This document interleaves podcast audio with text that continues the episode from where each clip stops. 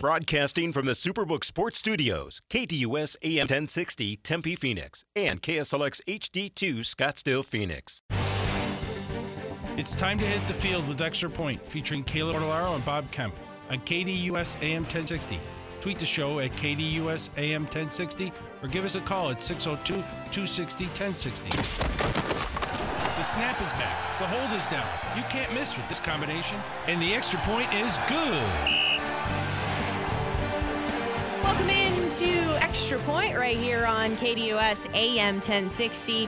It is Thursday. It is October 12th. Bob Kemp, Kayla Mortellaro with you up until noon today, as we typically do Mondays, Wednesdays, Thursdays, and Fridays. The Arizona Diamondbacks, they swept the Los Angeles Dodgers, and they're making their way to the NLCS uh, for the Major League Baseball playoffs. We'll dive into much more surrounding that contest from last night here momentarily. Uh, we'll also take your phone calls today if you'd like to chime in about the Diamondbacks Major League play, Major League Baseball playoffs. 602-260-1060 is the number. We'll take calls today at 10:30 and 11:15. We'll also dive into uh, the NFL. Bob caught up with Eric Edholm of NFL.com. We'll go through Eric's power ratings. Also, talk about some more things around NFL. There is a Thursday night football contest today with the Broncos and the Chiefs. But let's get things started here with the poll questions, and we'll start with the KDUS1060.com poll question. What was the primary reason the Diamondbacks swept the Dodgers? Offense or pitching? And pitching continues to be overwhelmingly out in front 91% of the vote, offense trailing at 9%. I'm a little surprised it's overwhelming because, you know, the Diamondbacks offense did score 16 runs in the first three innings of this series. yeah, that was quite an explosion, was it not? yep. All three games. Well, it took the third inning last night, but obviously the first two innings, first inning of the first two games, and then uh, the third inning extravaganza, the four home run uh, explosion, and uh, that was the end of that. And to your point too about kind of being a little bit surprised by the results because you had a poll question uh, before the playoffs even got started about how the Diamondbacks, at least offensively, were heading into the playoffs and if there was any cause for concern about the bats being so quiet. And there was a lot of concern from the masses on that side. Well, and a big part of that was run scoring position, which they still haven't been great at in the postseason, quite frankly. But they they've had so many solo home runs that it hasn't mattered. That's true. We'll dive into uh, this game specifically in the series and, and what to expect moving forward here momentarily. But first, we got to get over to the Twitter poll question. That's at KDUS AM 1060. Should the Arizona Cardinals trade Hollywood Brown? Uh, yes, out in front here at 60% of the vote, no trailing at 40%. Yeah, and I think this is would be a really good idea. And once again, just uh, quickly, and I talked about this. It was one of the things I talked about with Eric in the last hour about uh, you know what would be uh, you know the value of trading Hollywood Brown at this point. And we mentioned it a little bit last last year, especially early in the season. But he's done a really good. Brown's been really good here. A much better player than I thought he was. I just thought he was a guy that basically went deep and Lamar tried to get him the ball, and you know, Lamar is not going to be accurate all the time. Uh, so I just thought it was just kind of a basically a deep ball guy. He's been far more than that, and uh, he's now gone through what four or five different starting quarterbacks here uh, in two years, and he's still been really good.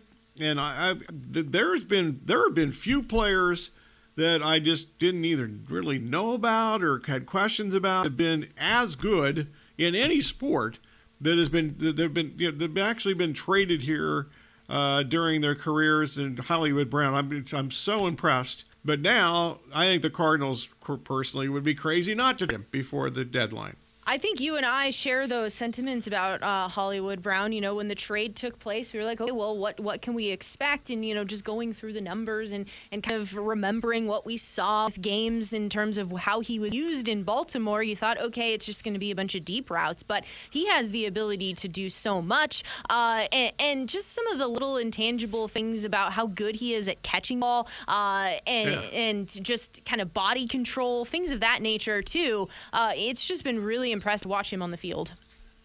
Yeah, absolutely. I kind of thought, well, the real only reason he's here because you know, at that point it didn't seem like the Cardinals and and Kyler Murray had a fractured relationship, possibly. and that you know Murray and Brown were so good in college together that that's the only reason he was here. And that was kind of my first thought back when it happened, and until we saw him play some, and uh, he, he's he's good. And you mentioned, uh, you know, just the you know kind of the the variety of catches that he's made. You know, the catch, you know, the one touchdown the Cardinals have scored in the fourth quarter this season uh, was the play that he made uh, when he got, you know, the touchdown against Dallas in the fourth quarter of that game. And, uh, you know, that was a tremendous throw by Dobbs, but it was also a great catch uh, with, you know, Gilmore hanging all over him that he made that game.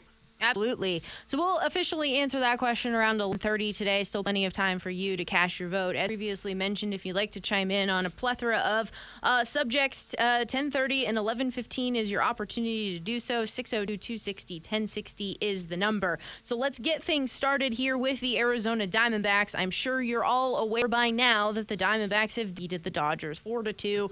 It was a sweep in NLDS you know, we start in a multitude of different areas, and I know the long ball and the history behind that seems to, uh, you know, catch our fancy with offensive numbers. But I actually want to start with Brandon Pfaadt because his performance I thought was just incredible. Uh, four and a third innings, two hits, two strikeouts, 42 pitches, so didn't last long, but it was very, very clear the point of emphasis all game long for him was to keep ball down, and he executed that for the most part. I thought the Dodgers really helped him out. Thought the Dodgers were anxious at the plate, uneasy, nervous, whatever. But only 42 pitches and four plus innings. That's not very many for anybody, let alone somebody who is you know, known to go deep into counts and you know have problems getting strikeouts with two with two strikes on hitters and a lot of foul balls. Didn't see any of that last night. And while I certainly would, you know, I thought Pfaadt did a really good job, but I just thought that the Dodgers' approach was more of a panic mode than it was what Pfaadt was doing. Uh, were you okay with the decision that Lovullo and I would have to think Brent Strom was in on this too? Uh, that you had Mantiply up, warming up to start the fifth, and then when that first double happened, uh, Pfaadt's day was done and Mantiply came in, which started uh, the chain of the bullpen. I'm a little surprised, but uh, the fact that he knew Lovullo, and uh, I'm sure you're, you're 100% correct that that was a you know just you know determined, and I think that's actually a front office thing too.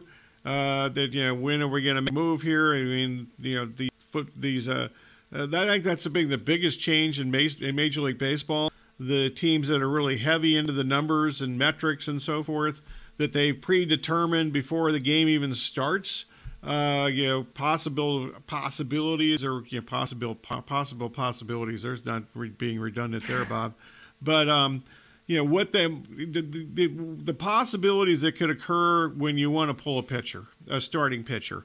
And uh, the fact that they saw already once in this series, as soon as they did that, uh, Dave Roberts flipped his lineup and got the uh, right-handed bats in there immediately and I think that that had a lot to do with it, and definitely the fact that they did that, and uh, when they did in the in, you know the thinning, you know the Dodgers, I assume, would have liked to have had some of those left-handed bats in the lineup as the game continued, and they had a chance to really win the game in the last couple innings, but they were stuck with guys that they really didn't want hitting at that time because they had nobody left in their batch other than Austin Barnes, who they basically you know, ASU alum Austin Barnes, great receiver as a catcher, Austin Barnes, but you don't want him in playing and uh, in you know, don't want him hitting in a prime situation ever.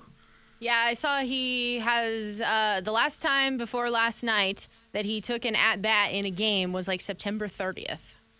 Whoa, I didn't know it was that long, but yeah, he was just basically for a lot of this, uh, his last two or three years here has been uh, Clayton Kershaw's personal catcher and he wasn't Clayton Kershaw's personal catcher the other night. And uh, you know, I don't think anything to do with Kershaw getting clobbered. I just think that Kershaw's arm is shot, as I pointed out on Monday and Monday show. I think I even mentioned it again yesterday. But uh, you know, but that, that was that's been Barnes's primary duty as a Dodger player for a few years running now. Moving on to the rest of the uh, uh, bullpen for the Diamondbacks here. Ryan Thompson, uh, he had a couple of hits for him there in the seventh, uh, but he's actually been truly amazing since he joined this Diamondbacks club here after being released earlier this year. Uh, then Ke- uh, Kevin Ginkel came on after having a four pitch walk to start the eighth inning, settled in, and then, of course, Paul Sewald there with the save. Well, he gave up the walk uh, to uh, you know one of the worst hitters in baseball to start the inning. That's one of the guys the Dodgers wouldn't have you know, preferred to be in the game at that point. But you know, he walked uh, the uh, second baseman, and I for, completely for, you know, blank and forgot his name. But my bad on that. Uh, but he walked him, and then he struck out Betts and Freeman in the next two hitters there. So Betts Freeman in the series ended up one for 21 including the two eighth inning strikeouts to end their season. They were in, individually in their season against the against the Diamondbacks and Ginkel. Uh, so that was uh, obviously really good there. And to your point, uh, Torey Lovullo after the game said that the strategy that they implored on Freeman and Betts was to beat the corners and see if they could get them to chase. Yeah, and the thing that once again, uh, go back to the first inning. I believe it was a three-one pitch, and Betts, you know, looked like was kind of having problems. Not kind of. He was having command issues. First hitter of the game, and you know, Betts bailed him out uh, and swung at a pitch that was, I thought, out of the zone and made it out. And that I think that kind of got things started. And Freeman's an early in the count guy anyway. Uh, even when things are going great, which is almost always, except for these games, uh, last you know three games here. Uh, so, and Freeman was complaining actually before the end of the regular season. Not complaining is a strong word, uh, but talking about how he just didn't feel right and so forth.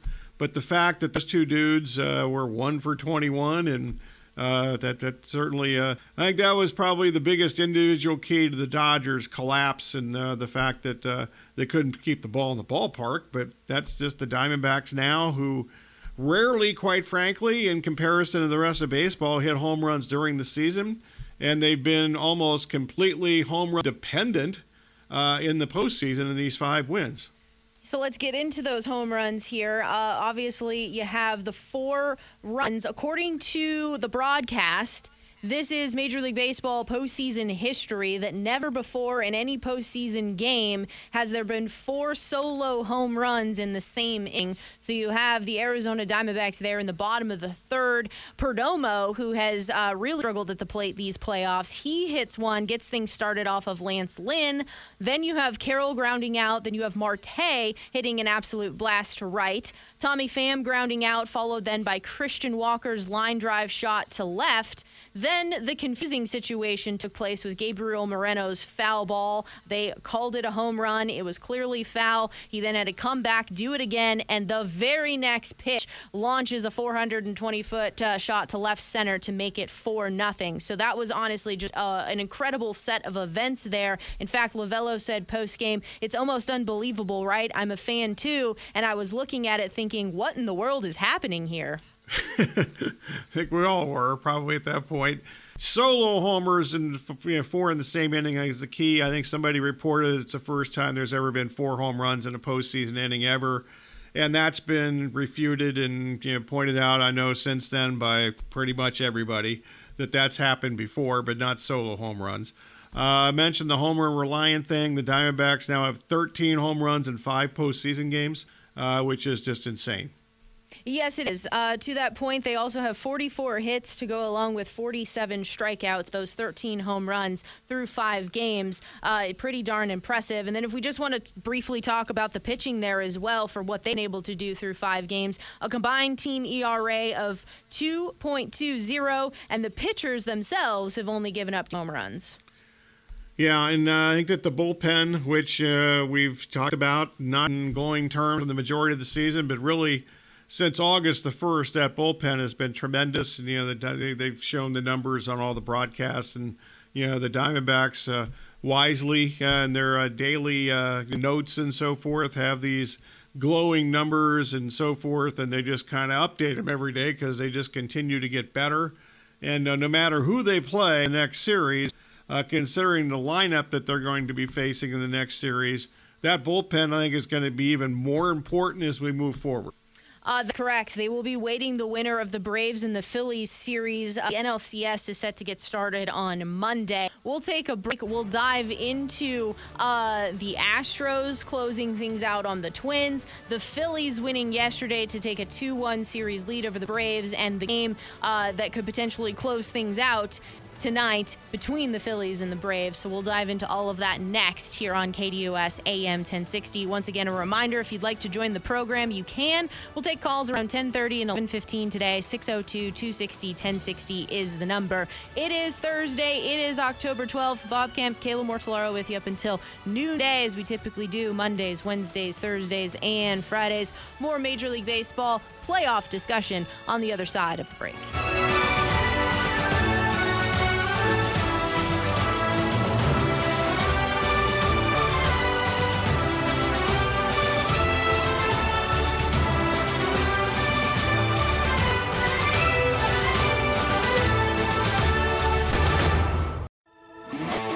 Radio is here for KDUS AM 1060.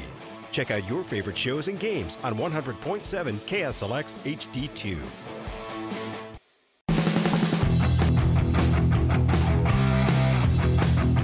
1024 here on KDUS AM 1060. It is the extra point on this Thursday, October 12th. Bob Kemp, Kayla Mortellaro with you. Up until noon today, as we typically do Mondays, Wednesdays, Thursdays, and Fridays. Talking about the Diamondbacks and the Dodgers with a 4 2 victory for the D backs. They will be advancing to the NLCS, awaiting their opponent. So let's talk about who they potentially are facing here because the other NLDS series with the Phillies over the Braves in a 2 to 1 series lead after a 10 to 2 win yesterday. Aaron Nola for the Phillies, 5 and 2 thirds innings, 6 hits, 2 runs, 1 walk, 9 strikeouts, 92 pitches. Meanwhile, for the Braves, it was Bryce Elder who went 2 and 2 thirds, 5 hits, 6 runs, 1 walk, 4 strikeouts, and 2 home runs. And the bats obviously were working when you put up 10 runs, but Bryce Harper, 2 home runs, a 4 RBI night for him. Nick Castellano, 2 home runs, 2 RBI night for him. In total, the Phillies launched 6 home runs. That would be true. Uh, it wasn't much of a contest, and uh, you know the Diamondbacks should be uh, rooting for uh, the Braves here today because they'd have to play on Saturday. You have to, you know, obviously, and then there'd be a quick turnaround for them, and also that would not uh, whoever the Diamondbacks would be facing if they uh, they're facing a team that plays on Saturday night. the Phillies would be, or the Braves would be either throwing a you know, they're you know they're basically they're you know Wheeler or Fried would be pitching Game Six, I would assume, for the, the starting pitchers for the next game. Uh, so what the heck? That would you know they're not going to be able to set up their bullpen. The Diamondbacks have their bullpen, uh, excuse me, their uh, starting pitch rotation, I should say. They have their starters set up for the next series with you know Gallen and Kelly ready to go in games one and two. Uh, their bullpen will be obviously rested, which you know in this just the way that these off days have happened. Uh, that's maybe not as big a deal because there's already been as many off days as there were in that Diamondbacks and Dodgers series uh, with the every other day thing going. Uh, but uh, you know, the best thing for the, the, the Diamondbacks is if they play a game on Saturday night in Atlanta and it goes like hundred innings.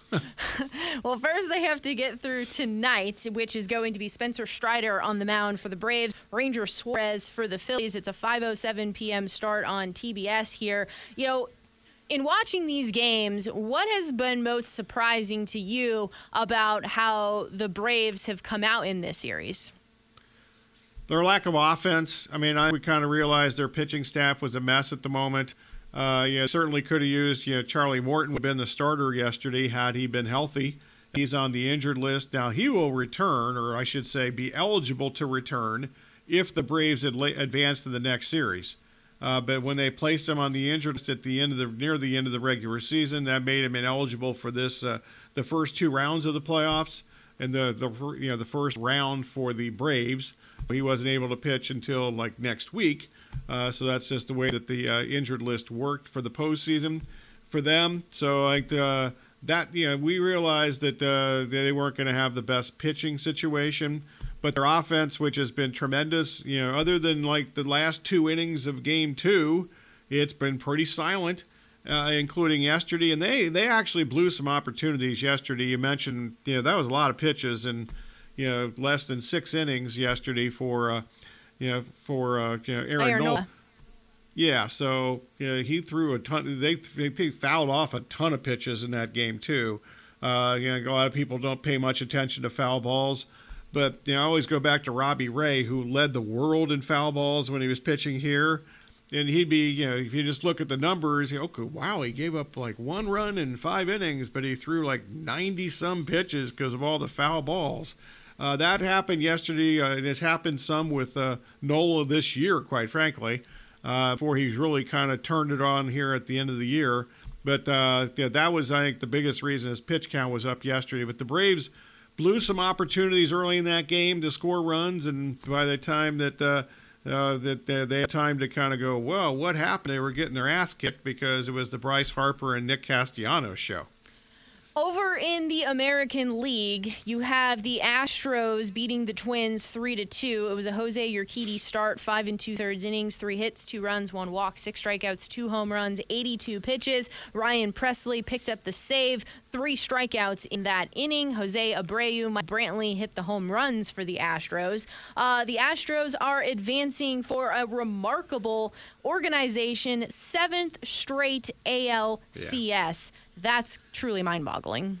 It really is, especially in this day and age. You know, the, you know, no dynasties and you know, free agency and everything else going on in the landscape of uh, you know professional sports and especially baseball in this case.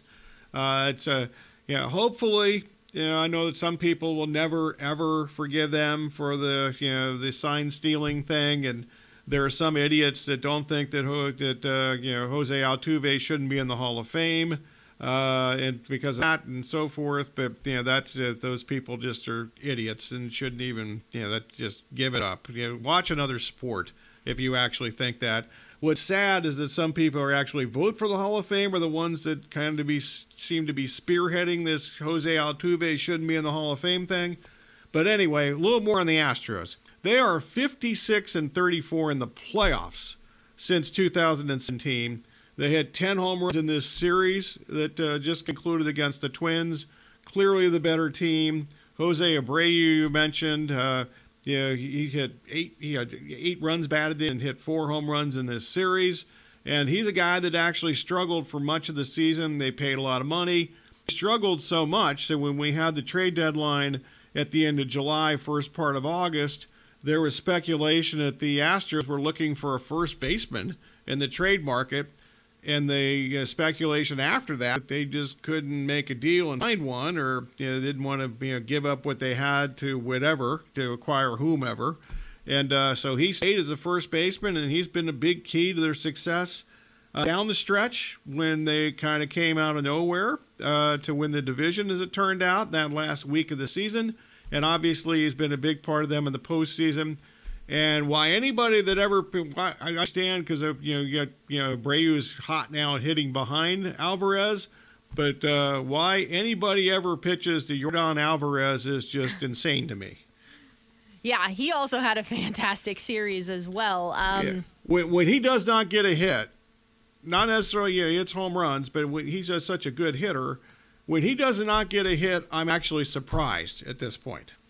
When it comes to the ALCS, they will be facing a familiar foe in the Rangers here. I'd have to think Justin Verlander is going to get the ball for the Astros in game one. You know, so some questions here. Can the Rangers' hot hitting continue? Uh, they've gotten a lot of good pitching from starting pitchers, pitchers, so they haven't really to tap into the bullpen too much. So can the Astros find ways to get hot hitting and get to those starters? Yeah, well, I think that uh, you know the, biggest question for me in this series is you know I'm not surprised that Texas has hit the ball and like crazy here for the last two weeks because they did that for the majority of the season. I mean, they actually had about a month where they just kind of from the best baseball in almost every offensive category to what's going on here. Uh, but uh, certainly uh, in the last uh, you know, you know, seven games here or seven days, I should say, more accurate, or eight or nine days. Whenever the playoffs started, a week ago Tuesday, so you all figure out the math on that with the days. Uh, but since then, it's been kind of the offense we saw the majority of the season. Uh, they played, I mentioned, they're familiar. They played 13 times in the season during the regular season. Houston won nine of those games. uh, and also that 13 games, uh, you know, against each other, the season series. To me, the first thing I think of is they had a bench clearing situation in which it got to the point where Bruce Bochy and Dusty Baker basically face to face. Uh, it was not a uh, you, know, you know basically a cordial discussion. so uh, they've been around for a long time. They you know, they actually had good things to say about each other here in the last three or four days, including uh, Baker yesterday in the post game. Was that yesterday? Was that, yeah, it was still yesterday, right? It was yesterday. they, I get all my days mixed up here during the playoffs, uh, and Every not during day the ends playoffs too. Yeah, that's a good point. Uh, I, I maybe remember that someday too. Uh, but uh, so that's a, uh, the, the fact that it's those two guys going against each other, and you know, I guess Dusty's going to be in the Hall of Fame now for sure. He won a World Series finally. Uh, and obviously, Bochy is automatically in with his 14 consecutive series playoff wins now. Uh, so that's that's that's big time. Hopefully, Scherzer will be able to pitch, and I don't think anybody's going to really know and even if he does pitch, I don't think the Rangers really know whether he's going to be effective when he pitches. Uh, but uh, you know, with the Verlander and Scherzer angle, and unless you're a Mets fan, I guess you're probably kind of going, "This is cool."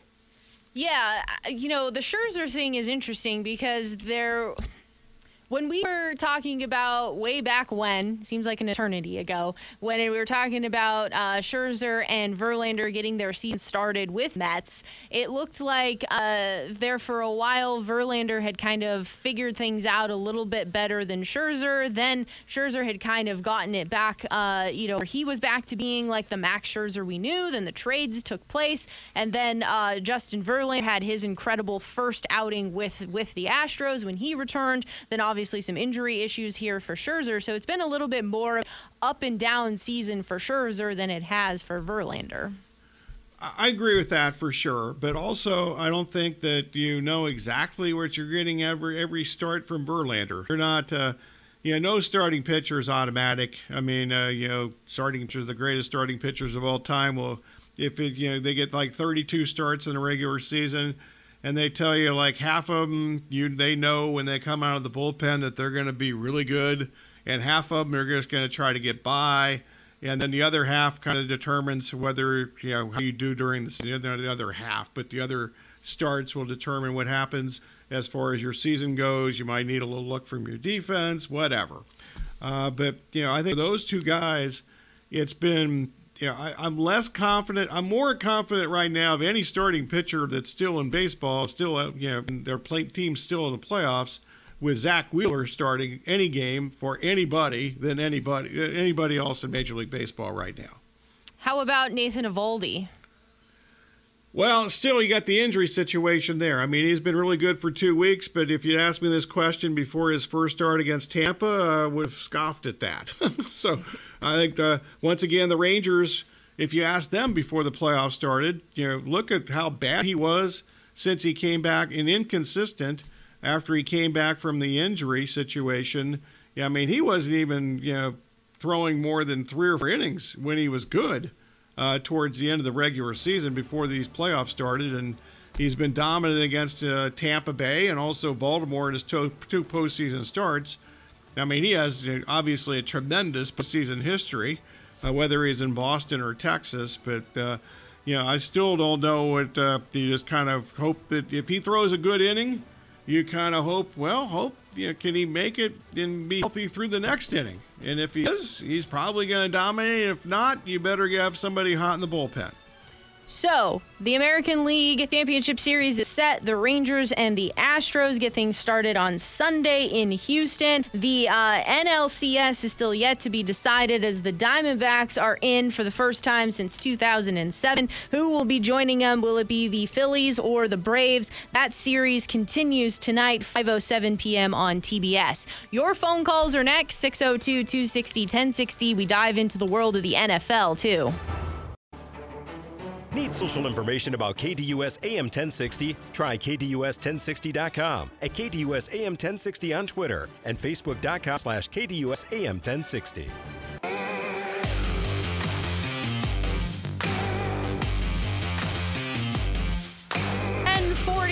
KDUS AM 1060. As always, follow along with us online at KDUS1060.com and with the KDUS 1060 app powered by Superbook Sports.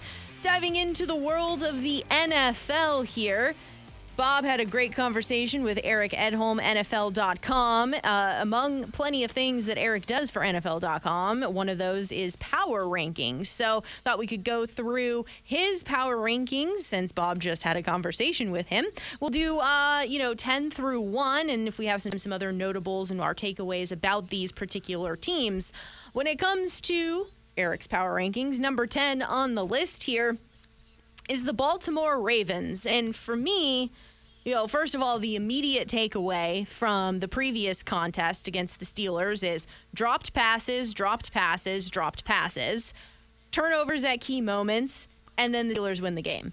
Uh, for me, this Ravens team is just really confusing because they lose to opponents that they shouldn't be losing to. They put together dominating performances other times. Uh, they do when they're missing half their their key contributors on the offensive line, defense, playmakers, etc. Uh, so it's just kind of a confusing team for me watching the Baltimore Ravens. And then I still don't know if we have enough information about who is this offensive unit. I agree with that. And you know, Todd Monken thing, I don't think I really have much answer through five games about that. I'm not exactly sure what the hell they're trying to do sometimes too. And you know, I'm the guy that you know, maybe the only guy in the world that has wondered why is this supposedly going to be a guaranteed really good idea? Because you know he was good at Georgia. You know, he has two offensive coordinator stints. Uh, I don't know if he was officially the offensive coordinator in Cleveland but know, in Tampa Bay, same thing. Dirk there, but he was calling plays at some point.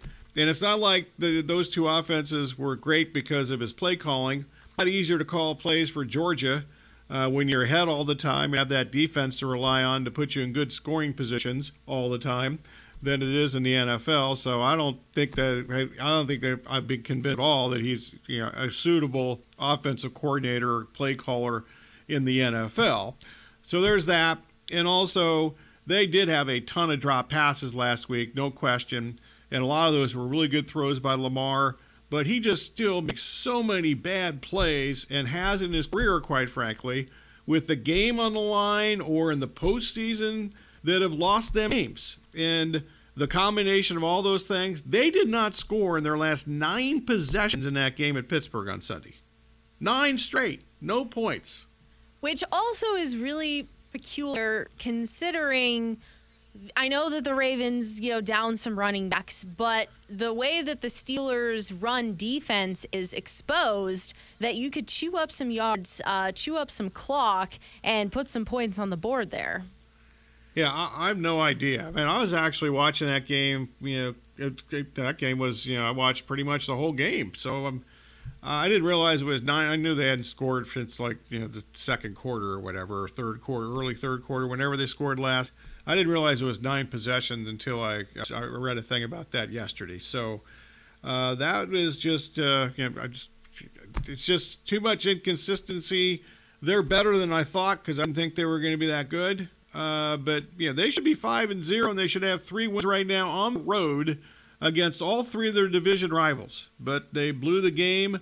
Uh, you know, they blew games, blew the game against the Steelers, but they they blew the game against the Colts earlier this season, and uh, so I just uh, I'm I'm confused. And their their defense has actually I think been a little bit better than I thought it was going to be, at least consistently. And they missed, uh, know, they didn't have all their guys until last week defensively because of injury. Absolutely.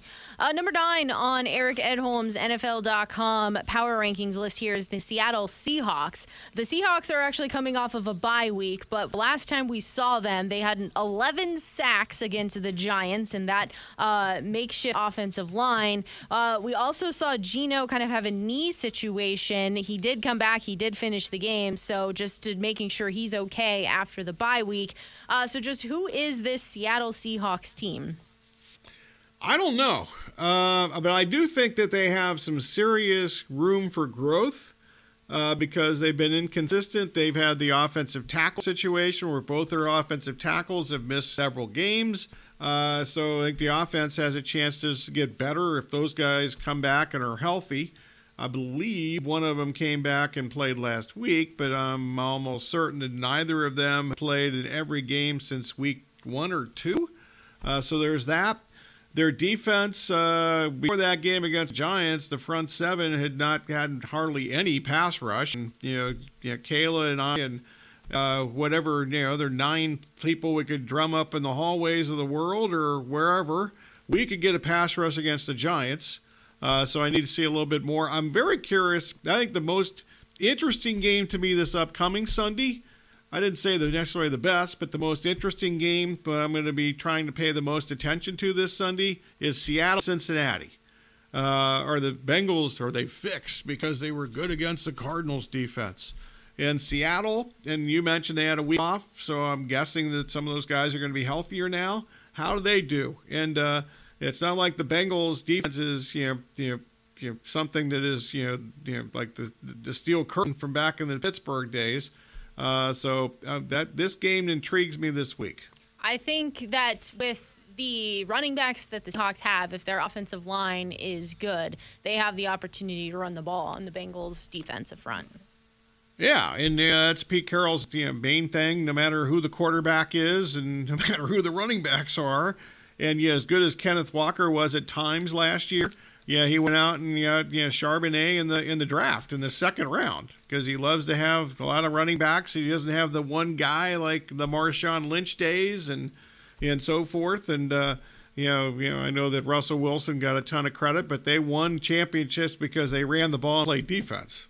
Number eight on this list here is the Dallas Cowboys. So you have uh, talk about inconsistencies here on probably multitude of extremes. You have absolutely crushing the Giants, the Jets, and the Patriots. Then you lose to the Cardinals uh, in Arizona. Then you get blown off the field by the 49ers last Sunday. Uh, so you have question marks here about is this defensive uh, is this defense elite? My next question though is did we not assess enough or talk enough about Trevon Diggs and his absence showing up against elite wide receivers because there are elite wide receivers all over the field for the 49ers? Uh, then also you have uh, I forgot about this this Monday night when these two teams play. Kellen Moore, offensive coordinator now for the Chargers, uh, he, you know, hosting his former team.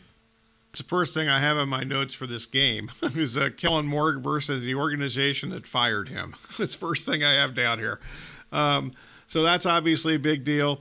Uh, this is the most interesting game of the entire week. That's why I specifically said Sunday when we were talking about Seattle and, and the Cincinnati. I'll defer the Cowboys thing because uh, other than one thing, it looks like Leighton Vander Esch is going to miss a lot of time again. The dude had unfortunately now has a history of neck injury. He's back on IR, and it seems like he's going to be out longer than four weeks, and that's a huge part of their defense. Uh, so now they're missing arguably two of their best three defensive players. You know, one for the season, and now Vander Esch for however long. So that's not good. But I asked Eric specifically about Dallas, and he had a, a very good explanation. I asked him specifically about Dak.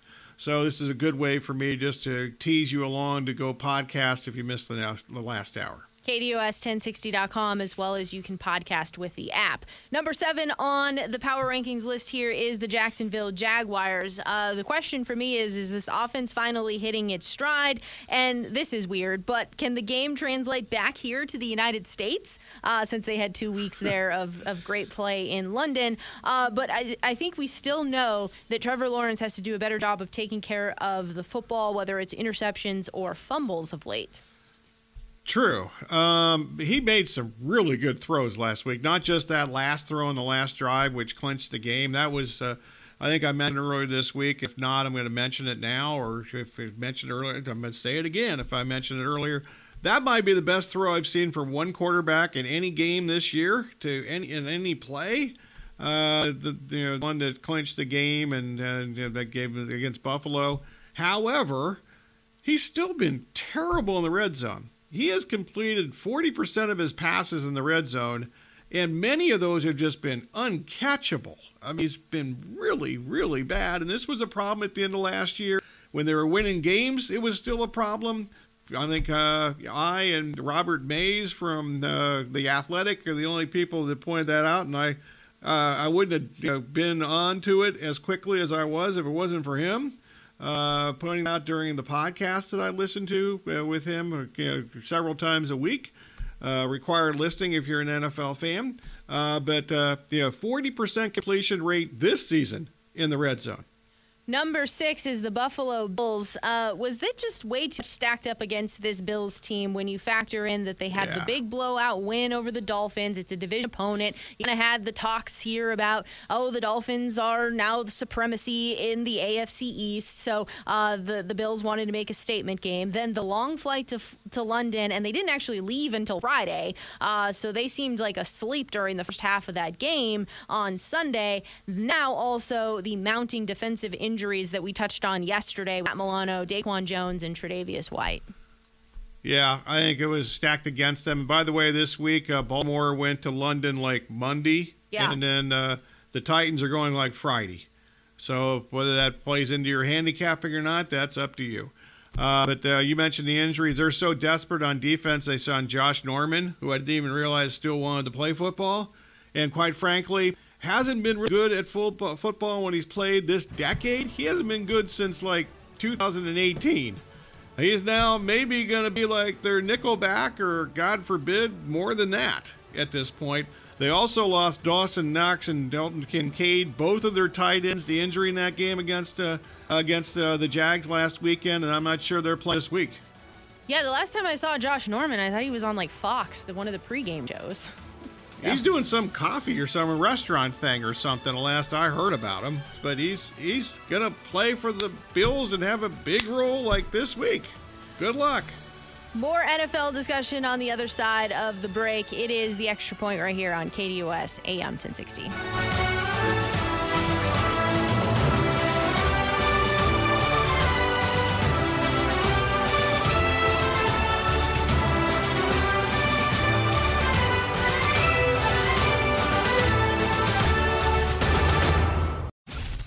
Tune in weekdays to the Sports Zone with Bob Kemp from 9 to 10 a.m. on KDUS AM 1060, KDUS1060.com, and with the KDUS 1060 app.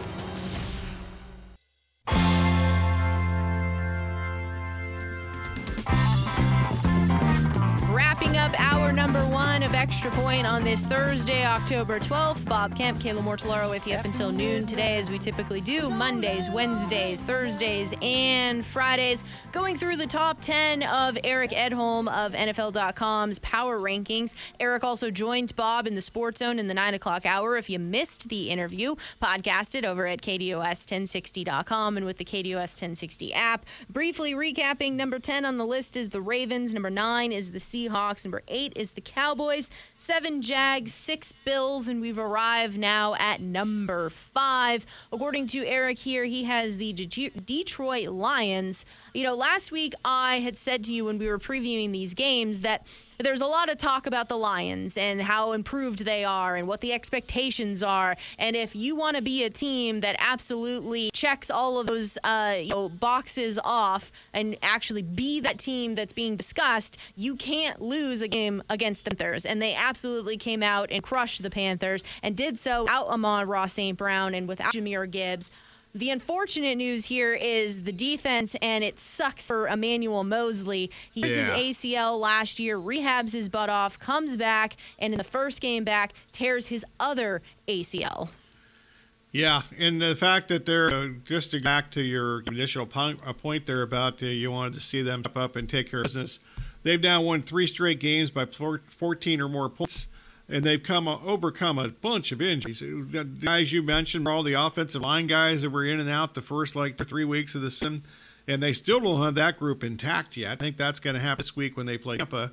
And I'm on Detroit, by the way, already this week at Tampa, so just give a heads up on that for tomorrow. Uh, but maybe you want to jump on that like as soon as you can because that point spread seems to be going up. But anyway, uh, but they've overcome a ton of injuries to start the season four and one to key players too, not just you know in, in units. And their offensive line is one of the two or three best offensive offensive lines in football, and they maybe one game this year had that group intact, and they're still doing this. Yeah, eh, the offensive numbers, uh, and I just I love watching Aidan Hutchinson play. You know, wherever he Yeah. lines up, he's uh, he's making plays. He he's just all over the field.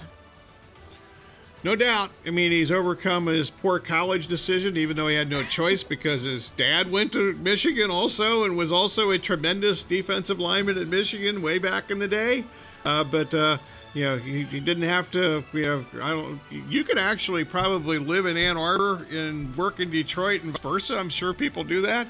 So I don't know if he moved or not, but he didn't have to, uh, just because he went from college to pro. When it comes to one through four, we'll dive into that in hour number two. Some takeaways from the Arizona Cardinals Wednesday practice, uh, injury report, Jonathan Gannon, Josh Dobbs beating the media as well. Your phone calls too.